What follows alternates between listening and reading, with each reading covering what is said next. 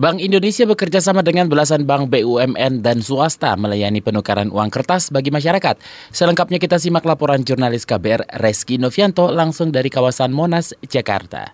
Saudara, saat ini bertempat di lapangan Irti 11 Selatan Monas, Jakarta Pusat, Bank Indonesia bekerja sama dengan 18 bank BUMN dan bank swasta nasional menggelar layanan penukaran uang kertas pecahan 2.000, 5.000, 10.000, 20.000, 50.000 hingga 100.000 rupiah.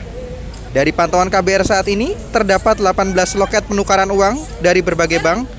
Terlihat puluhan bus loket bank terparkir berjejer rapih saling berhadapan di depan tenda bercorak putih biru yang menjadi lokasi tunggu masyarakat sebelum menukarkan atau menarik uang pecahan. Saat ini, puluhan masyarakat, baik laki-laki maupun perempuan, terlihat antri duduk di bawah tenda yang disediakan panitia sambil menggenggam nomor urut antrian penukaran uang.